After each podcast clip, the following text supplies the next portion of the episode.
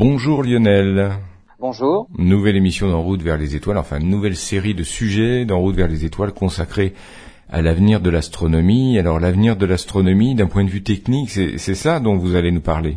Eh ben, on, y a, on, parle souvent des, des, grands thèmes, hein, la matière noire, euh, la recherche de vie sur d'autres planètes. Euh, mais pour faire tout ça, en fait, il faudra peut-être passer par, euh, par, plusieurs révolutions dans la manière de faire de l'astronomie.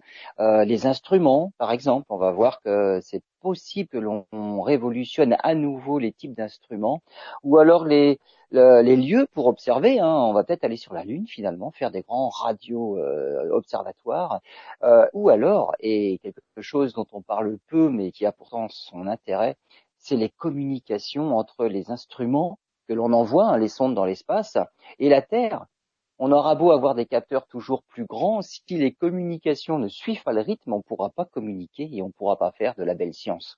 Et donc, euh, ben c'est de ça dont on va parler. Il va falloir euh, vraiment engager un, virage technologique dans la future façon de faire l'astronomie. Très bien. Bon Lionel, euh, donc on va parler, vous allez nous parler, on va échanger sur l'avenir de l'astronomie d'un point de vue technique. Alors une chose qui, qui me paraît surprenante, c'est que vraisemblablement, alors ça a évolué quand même, vous me disiez hors antenne qu'on va en arriver, on va en retourner aux, traditionnelles lunettes euh, qui servaient au tout début de l'exploration astronomique? Ah ouais, traditionnel, oui, puisque c'est quand même avec les lunettes qu'on avait commencé l'astronomie. Les premiers instruments sont des longues vues finalement euh, transformées en lunettes astronomiques. Euh, donc ce sont des lentilles. La première lentille, c'est Galilée, c'est une toute petite lentille, 4 cm, mais avec ça déjà, il a pu euh, observer le ciel et faire des découvertes importantes, puisque le moindre diamètre finalement, c'est quand même meilleur que l'œil nu. Il a pu voir les phases sur Vénus, des cratères sur la Lune, les satellites autour de Jupiter. Bon, les anneaux autour de Saturne, il n'avait pas compris ce qu'il observait, mais il avait bien vu que Saturne n'était pas une planète juste avec un petit globe. Euh, l'image était assez étrange pour lui. Bon, il va y avoir, des, il va, il va y avoir, il va y avoir des changements technologiques euh, fondamentaux quand même, j'imagine. Absolument, parce qu'en fait, le but de l'instrument, c'est qu'il soit le plus grand possible. C'est collecter un maximum de lumière. Et donc avec ces lunettes-là, depuis la petite lunette de Galilée, on a fait que progresser en taille et on est allé jusqu'à une lunette de 1m02. Aujourd'hui, la plus grosse lunette qui existe sur Terre, c'est une lunette de 1m02. Imaginez la taille de la lentille. Donc un morceau de verre d'un seul tenant d'un mètre 02 qui est à l'observatoire de Yerkes, Yerkes à l'université de Chicago. Euh, le problème, c'est que pour une, une, merci, une lentille convexe de, cette taille-là, il faut quand même une, une bonne épaisseur au centre. Euh, et donc ça fait 6 cm d'épaisseur à l'épaisseur maximum, 1,02 m de diamètre, c'est horriblement lourd. Et pour faire une lentille qui soit parfaite de cette taille-là, bah, il faut couler du verre, il faut les, du verre en fusion, qu'il faut laisser refroidir, qu'il faut pas qu'il y ait de défauts dedans. Et donc le poids devient rapidement euh, bah, un problème.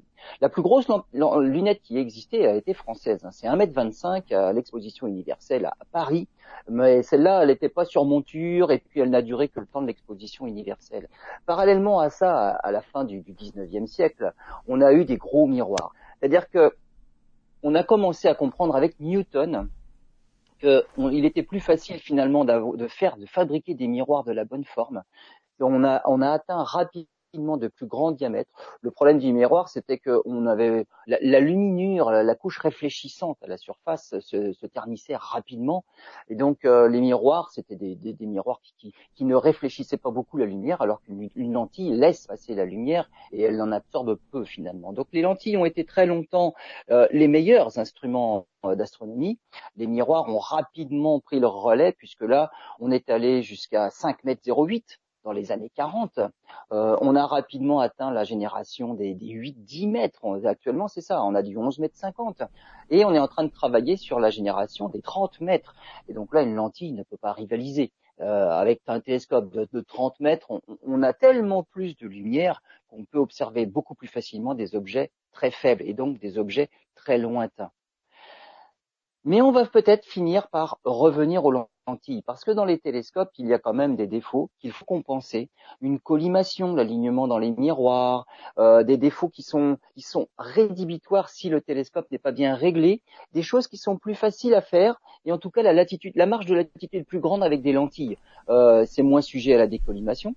Euh, c'est moins sujet à, à, des, à, des, tout petits défauts, des, des défauts d'alignement, euh, et elle serait moins chère à lancer que des télescopes parce qu'elle serait finalement, on sait maintenant faire des lentilles fines. Ouais, style, style, télescope Hubble qu'on a lancé et qu'on a été obligé d'envoyer une mission pour le corriger parce qu'il était mal conçu. Oui, mais là c'était dès le départ. On aurait c'était le départ, ouais, ouais, dans l'espace. Donc on n'est pas obligé de faire exprès d'envoyer des instruments qui sont mal faits pour aller les réparer par la suite. Là, on, aurait pu quand même. On sait faire des télescopes. on sait faire des télescopes défectueux. Ça c'est déjà un point. Aussi, on sait en faire qui, qui fonctionne bien dès le début. Ça, c'était une anecdote de, de, de l'histoire de Hubble.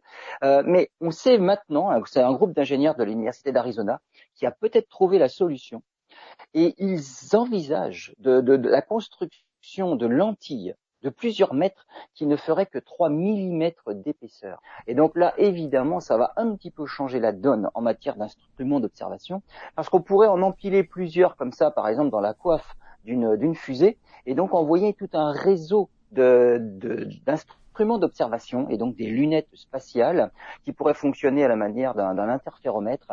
Et on va reparler de quelle est la méthode qu'ils ont trouvée pour pouvoir faire des, lentilles de grand diamètre et pourtant très fines. Oui, bah très bien, on va voir ça. Et puis je voulais revenir sur un aspect, vous disiez parfois les miroirs réfléchissent mal ou peu. Euh, bah si avec les miroirs, ça c'est beaucoup plus simple. Euh, on se retrouve. Alors Lionel, vous nous parliez de, ce retour à, l'utilisation de, lentilles, de lunettes pour, euh, observer euh, l'espace, l'univers infini.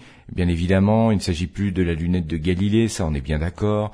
Il va y avoir des évolutions technologiques d'une telle ampleur que bah, ce sera comme la, le silex aujourd'hui par rapport à une allumette. Euh, pour, eh ben, oui, il faut, faut quand même. Bah euh, voilà, il va y avoir des, une, une nouvelle révolution, mais figurez-vous que on est à nouveau comme à l'époque de Galilée, qui avait simplement utilisé un instrument, la longue vue pour euh, pour la marine, et l'avait dirigé vers le ciel. Euh, c'est déjà quelque chose qui existe, figurez-vous, depuis longtemps, et on l'a sur euh, sur les côtes françaises eh ben c'est ce qu'on appelle une lentille de Fresnel. Ce qui équipe euh, nos phares côtiers, c'est pas une lentille d'un seul tenant, mais euh, si vous avez l'image de, ce genre de lentille-là, c'est une lentille un peu spéciale qui permet de faire converger et de laisser, on va dire, un pinceau de lumière relativement directionnel. Eh ben c'est ça. C'est un empilement de plusieurs lentilles fines, des disques de verre fins qui finissent par faire une grande lentille convexe. Avec ce, cette nouvelle façon de faire des lentilles, non pas d'un seul tenant, mais un empilement de tout petits disques de verre, on arrive à recréer une grosse lentille qui a les propriétés convergentes que l'on attend d'une grosse lentille convexe. Alors si, j'ai bien, si bien, compris, il y a plus de précision, le flux est plus précis et plus, plus directionnel, c'est ça? Voilà, exactement. On arrive à beaucoup mieux euh, contrôler finalement le, faisceau lumineux à travers toutes ces lentilles-là, qui n'en font qu'une seule finalement, et comme à la, manière de des lentilles de Fresnel, puisque c'est Monsieur Fresnel qui, a trouvé ce dispositif, euh, à la manière des lentilles Fresnel de nos, de nos phares côtiers. Euh, il y a quand même un problème, c'est que à chaque fois que la, lumière traverse, euh, traverse du vert, hein, traverse un milieu d'un indice différent, en fait, il y a du chromatisme. Euh, le rouge et le bleu ne vont pas à la, même, vitesse. Le rouge et le bleu ne convergent pas au même endroit. Et donc, il y a un effet chromatisme. C'est pour ça qu'on avait finalement abandonné les, les, les, lentilles au profit des miroirs qui, eux, eux, ne sont pas chromatiques. Avec ces nouvelles lentilles qui forcément seront chromatiques, elles ont un pouvoir de réfraction, voilà le chromatisme. On va y adjoindre à la sortie un dispositif qui lui va diffracter, c'est-à-dire ça va compenser finalement l'effet de, réfraction. Et donc avec tout ça, on arrive à faire l'équivalent d'un miroir parfait finalement. Elle, elle, a exactement la capacité d'un miroir parabolique parfait et même dans une très large gamme de longueur d'onde. Donc finalement, il n'y aura plus de chromatisme et pourtant ça restera un objet hyper fin. Alors, Qu'est-ce qu'on va faire avec ça? J'imagine, avant de vous laisser intervenir sur ce, qu'on va en faire, j'imagine qu'en termes de coût, c'est beaucoup plus intéressant de s'équiper avec ces, ces, lunettes. Absolument, ce sera déjà des, des objets, des, des, instruments moins chers. Et euh, qui dit euh, instrument léger, c'est aussi moins cher à mettre en orbite. C'est-à-dire que c'est vraiment le, c'est, le poids qui, coûte quand on envoie quelque chose dans l'espace. Si on envoie quelque chose de léger, forcément le, coût du lancement euh, est lui-même réduit. Euh, le, but de toutes ces, tous ces instruments-là, euh, c'est, de faire de l'astronomie évidemment et de voir encore mieux ce que l'on voit actuellement. Mais là, ce sera peut-être plus facile. Et une, un des projets, par exemple, c'est un, un réseau de 35 instruments de ces lunettes spatiales Alors des lentilles de 8 mètres 50, hein, n'ayons pas peur, une lumière combinée en interférométrie pour en faire un instrument qui aurait le pouvoir de, résolution, la capacité de voir des détails d'un instrument de 50 mètres de diamètre. Et tout ça pour moins cher que le télescope James Webb qui doit décoller euh, là normalement au mois de décembre et qui lui était un gros miroir. Alors un gros miroir fait avec des morceaux euh, des, des, hexagones en fait, un, un pavage d'hexagones, mais c'est un miroir. Et ce, ce, ce cet instrument là, c'est-à-dire 35 lunettes spatiales de 8 mètres 50 reliées en interféromètre, ce serait moins cher qu'un seul télescope comme le James Webb. Alors si j'ai bien compris, si, de faire, si j'ai bien compris en ce qui concerne le James Webb, c'est que déjà sa technologie est dépassée sa technologie, enfin, il est seul à avoir ce, ce genre de technologie-là. Hein. c'est un télescope qui va aller voir dans l'infrarouge en fait. Alors il n'est pas tellement concurrencé par des lentilles. Hmm. Les lentilles, c'est vraiment pour la lumière visible. Là, le James Webb, c'est un miroir euh, particulier. C'est du beryllium avec une couche d'or. Enfin, c'est franchement, il est, il est tout seul dans sa catégorie. Donc on veut pas, on peut pas dire qu'il est déjà obsolète avant d'être parti. Hmm. Et c'est que des technologies, euh, on va dire vraiment révolutionnaires. Mais il sera le seul dans sa catégorie. Et il observera très loin dans l'univers, dans des longueurs d'onde qui permettent d'aller très loin dans l'univers. Avec ces lunettes-là, le but n'est pas d'aller euh, détecter euh, les petits détails dans les toutes premières galaxies, c'est impossible, il faudrait aller dans l'infrarouge lointain et même dans les ondes radio. Donc en lumière visible, on est obligé de rester autour finalement du Soleil dans, dans notre galaxie. Et par exemple, ce qu'on pourra faire, c'est analyser les exoplanètes, et non seulement les exoplanètes, mais même leurs atmosphères dans un rayon de plus de 1000 années-lumière autour du Soleil. C'est-à-dire qu'une grosse bulle d'univers autour du Soleil de 1000 années-lumière de rayon, on pourra caractériser toutes les exoplanètes qui s'y trouvent et on saura exactement mais de quoi sont composées les atmosphères de ces exoplanètes. Et donc ce sera un instrument, celui-là en tout cas, complètement révolutionnaire dans, dans, dans la détection de, à la recherche de la vie sur les, sur les exoplanètes que l'on découvre actuellement. On en est presque à presque 5000 actuellement.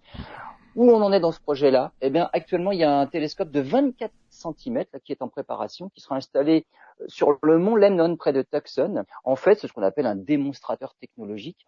Est-ce que ce genre de lunette-là a, les, à la capacité, à la, le, potentiel de ce qu'on en attend. Et donc, on, on, est actuellement en train de construire une, une lentille de 24 cm suivant cette technologie-là, avant de passer à des lentilles beaucoup plus grosses et qu'on enverra dans les espaces.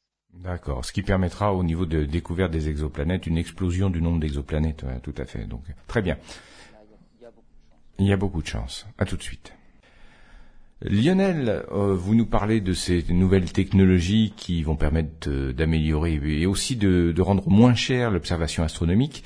Euh, il y, a un point sur lequel vous allez euh, nous parler aujourd'hui, c'est justement la liaison entre les objets qui observent, alors notamment les sondes spatiales, hein, qu'on envoie dans l'univers, et puis la Terre.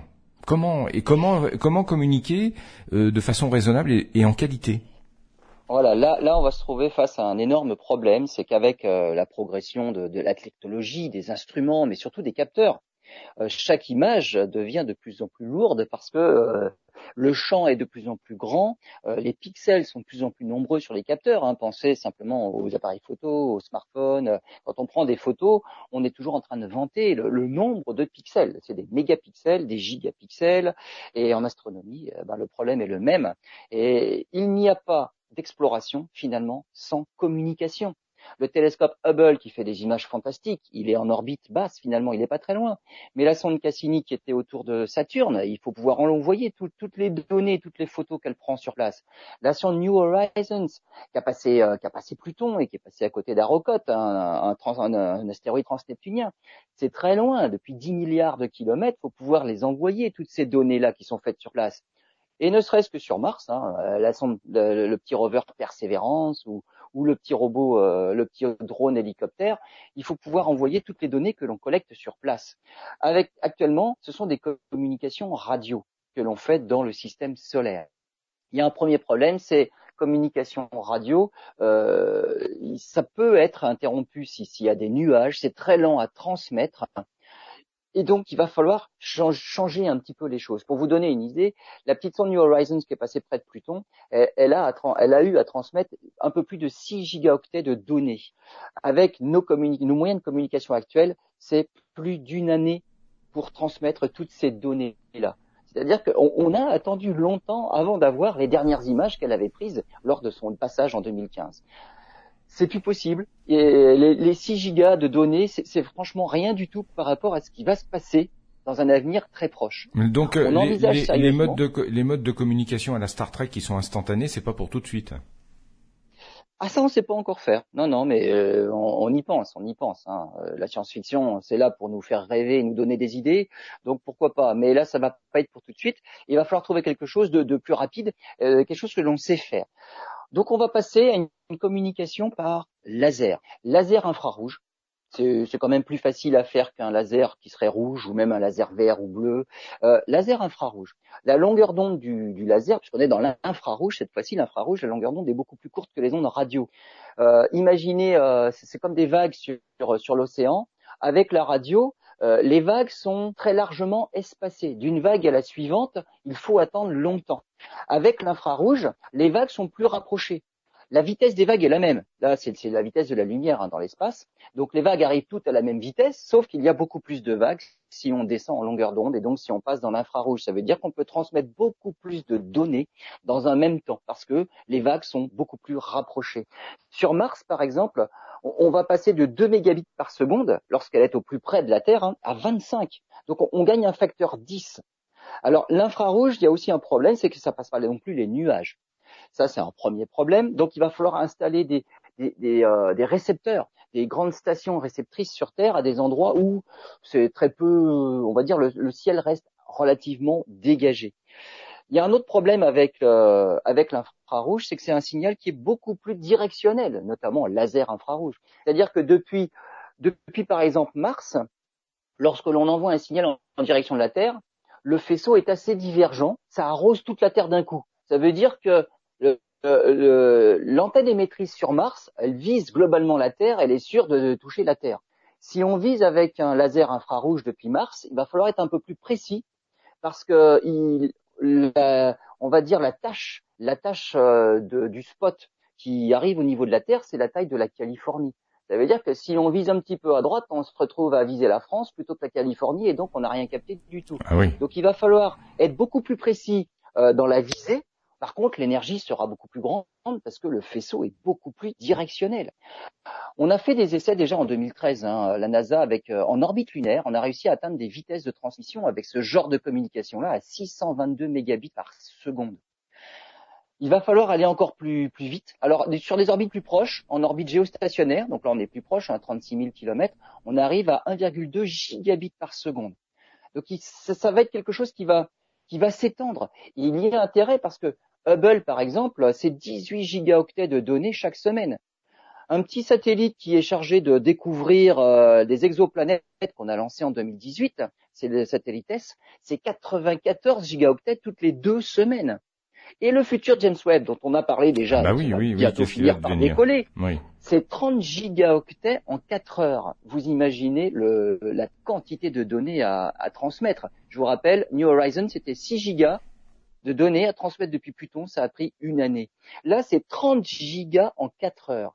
Si on n'a pas les moyens d'améliorer euh, euh, la capacité de communication et le transfert des données, on ne pourra jamais déjà recevoir les données, mais après aussi les traiter. Alors, il y aura un autre problème par la suite, c'est qui pour traiter euh, toutes ces montagnes de données-là? Il faut les stocker, il faut les traiter. Donc là, on va déjà résoudre le problème de la transmission, on va pouvoir les recueillir, et surtout avec les futurs projets, c'est plusieurs téraoctets de données chaque jour. Euh, on imagine qu'on fera de la, vidéo haute définition en direct depuis la Lune ou même depuis Mars. Ah bah, toutes ces vidéos-là en direct, en temps réel, ça demande une énorme capacité mémoire qu'il faut pouvoir retransmettre en temps réel jusqu'au récepteur basé sur Terre. Et donc, il faut faire une révolution aussi dans le domaine de la transmission des données pour pouvoir emmagasiner et recevoir toutes ces données-là. Très bien, bah écoutez, c'est prometteur tout ça.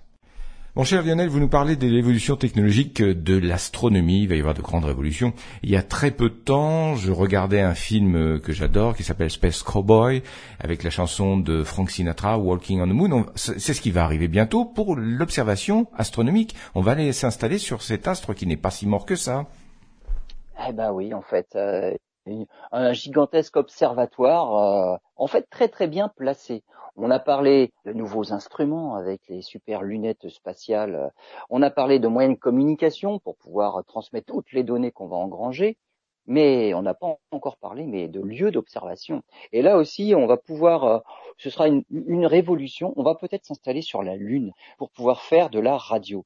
Euh, la radio, c'est une fenêtre sur l'espace. On observe euh, l'univers dans un autre domaine de longueur d'onde qui n'est pas la lumière visible, mais ça permet, par exemple, d'étudier les, éruptions stellaires, des jets de trous noirs, mais surtout c'est grâce aux ondes radio que l'on peut étudier les tout premiers instants de l'univers.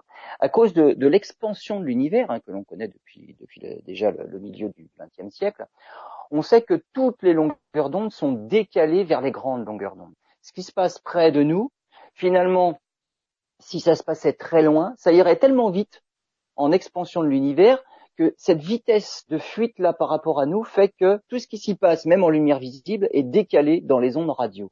Et donc si on veut étudier ce qui se passe au fin fond de l'univers, il n'y a pas le choix, il faut vraiment écouter l'univers en radio. Et donc l'idée est d'aller carrément mais sur la Lune. C'est la meilleure place pour observer ces phénomènes, et notamment sur la face cachée. La Lune nous montre toujours la même face. Hein, oui, parce que sa rotation, sa révolution autour de la Terre est synchronisée avec sa rotation. Donc elle a une rotation synchrone, hein, c'est ce qu'on appelle. Donc c'est les effets de marée de la Terre sur la Lune qui ont fait qu'on a freiné la, rotation de la Lune sur elle-même, et donc elle tourne sur elle-même en même temps qu'elle tourne autour de la Terre. Donc sa, révolution a été synchronisée. Euh, et donc de l'autre côté, par contre, on a une face que l'on ne voit jamais. Mais c'est une face qui ne voit jamais la Terre non plus, forcément. Et donc c'est une face qui est protégée de toutes les émissions radioparasites qui viendraient de la Terre. Et oui, parce que la Terre, euh, c'est un sacré parasite. On parle de pollution lumineuse, mais on pourrait parler aussi de pollution radio. Bien sûr, c'est la face cachée de la Lune. On est protégé de la pollution radio de la Terre. Sur la Lune, il n'y a pas d'atmosphère, il n'y a pas d'ionosphère pour absorber les ondes radio et les ondes radio cosmiques. Et donc, en plus, c'est une atmosphère très très peu, une très très petite atmosphère quand même, hein, mais, mais ça ça gêne pas, on peut pas respirer. Mais c'est un, un, environnement qui est sec, qui est stable, qui n'a pas de turbulence. Euh, alors c'est pas une idée nouvelle. Hein. En 1965, on a les premières propositions d'un observatoire lunaire pour la radioastronomie. Hein, ça date de 65. Explorer 2 entre 73 et 75. Hein, C'était une petite sonde pour la radioastronomie en, en orbite autour de la Lune. Hein. Euh, l'environnement lunaire est très très très bon et on peut faire depuis l'environnement lunaire des mesures sur les émissions radio de, Jupiter et de la Voie lactée. Et donc, il y a plusieurs missions euh, qui sont prévues pour justement dans les toutes prochaines années. Alors les toutes prochaines, c'est 2022, 2025. Déjà une analyse de la fine couche de plasma qui est créée par le vent solaire qui vient percuter le sol lunaire. Alors, en fait, c'est le régolithe. Euh, le régolithe lunaire, c'est cette poussière, cette espèce de, alors une poussière ultra fine, hein, on dirait de la farine, euh, à cause de des particules qui viennent du soleil. Tout ça, ça provoque un petit plasma on, veut étudier ce, plasma-là qui, environne, euh, on va dire, qui, c'est l'environnement lunaire, hein, c'est pas complètement dénué de particules, et donc on va envoyer des petites sondes sur la Lune pour étudier ce petit plasma-là. La NASA envisage aussi d'envoyer un réseau de 256 dipôles. les dipôles, c'est des petites antennes finalement reliées en interférométrie pour étudier les premiers moments de, de, de l'instant de l'univers, les âges sombres, et pour étudier aussi les exoplanètes. Et elle étudie aussi, euh, il y a un projet euh, pour fabriquer 100 000 antennes, mais qui seraient réalisées sur place à partir de ce fameux régolithe lunaire, hein, cette petite poussière sur le sol lunaire, euh, avec des, bah, des imprimantes 3D finalement. Hein. On peut fabriquer à partir de ce régolithe qui servirait de matière première, on peut fabriquer des choses directement sur place plutôt que de tout envoyer depuis la Terre. Donc on va bientôt probablement avoir eh ben, un nouvel observatoire d'exploration, une nouvelle base d'exploration qui sera la Lune. On n'en fait pas grand-chose pour l'instant. Les choses vont vraiment changer dans les années qui viennent. On va vraiment explorer la Lune, utiliser la Lune pour faire de la science. Alors Lionel, vous nous parlez de l'astronomie, des nouvelles techniques d'astronomie. Il va y avoir de, notamment de nouvelles lunettes. On va aller s'installer sur la Lune. Mais, qu'est-ce qu'on attend de toute cette évolution? Qu'est-ce qu'on Alors certes, comme vous le disiez, on va pouvoir euh, observer les premiers âges de l'univers, de notre système. Euh, mais on s'attend à quoi? Bah dans les toutes prochaines années, là, on en revient au télescope James Webb hein, qui doit décoller en, en décembre.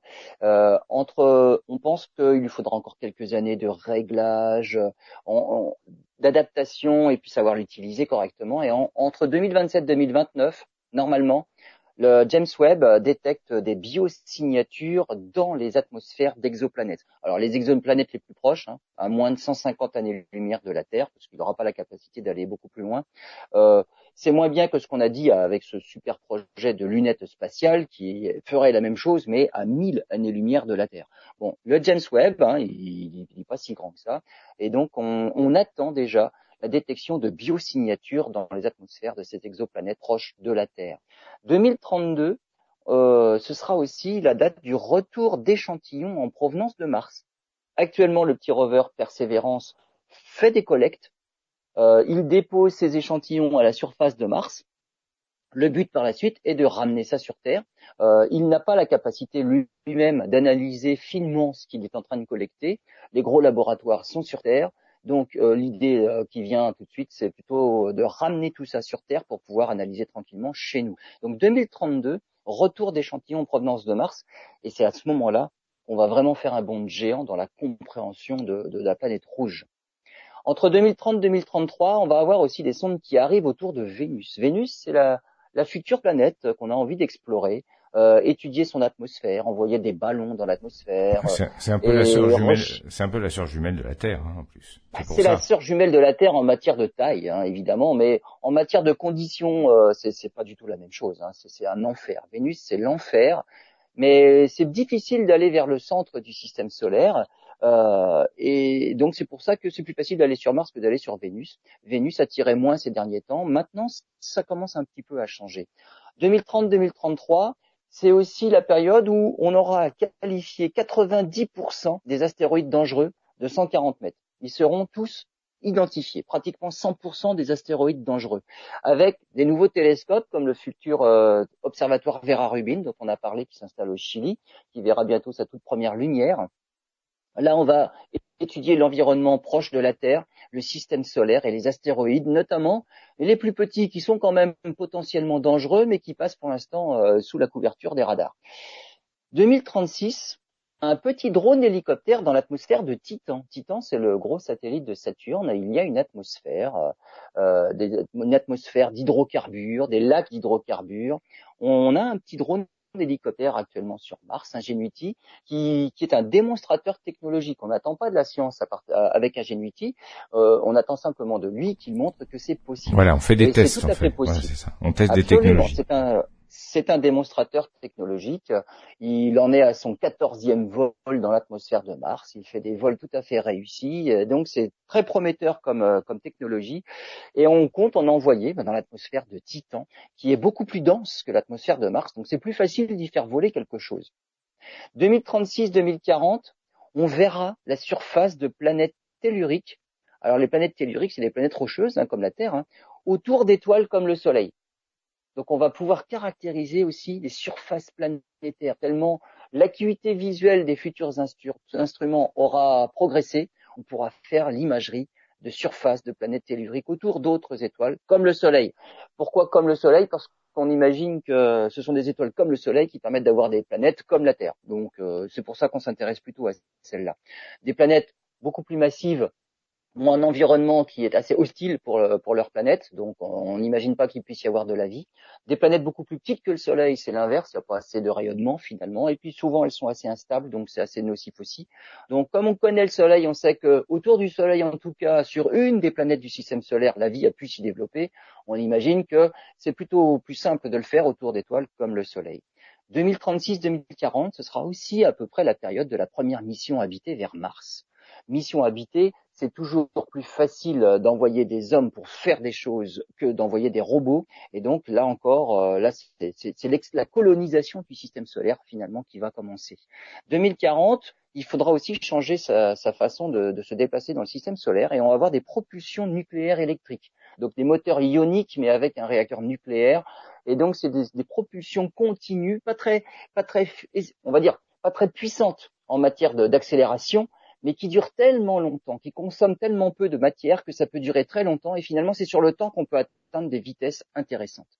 2045, on envisage aussi une sonde en orbite autour d'Uranus. Et 2044-2047, à ce moment-là, on va observer la formation du tout premier quasar dans l'univers. Avec tous les instruments dont je vous ai parlé, ce qui nous intéresse, c'est la formation, la genèse des premières galaxies, des premières étoiles dans l'univers. Comment se sont-elles formées ben, on, attend ça d'ici une vingtaine d'années. Observer la formation du tout premier quasar. Ce sont des galaxies à noyau très actifs, euh, avec un trou noir massif au centre qui rayonne très fort dans l'univers. Et voilà pourquoi on en découvre qui se trouvent très loin dans l'univers, euh, mais on n'arrive pas à les observer en détail. Et là, on voudrait voir la formation du premier d'entre eux. Et donc voilà un peu tous les domaines euh, dont on attend quelque chose d'ici les années 2050. Eh ben, ça promet plein de belles choses. Et puis, d'ici 20 ans, on fera une émission, euh, Lionel. Ça, on sera encore assez, assez frais normalement. On fera un bilan sur tout ce dont je viens de parler. Eh ben, ça sera avec plaisir. Merci, Lionel.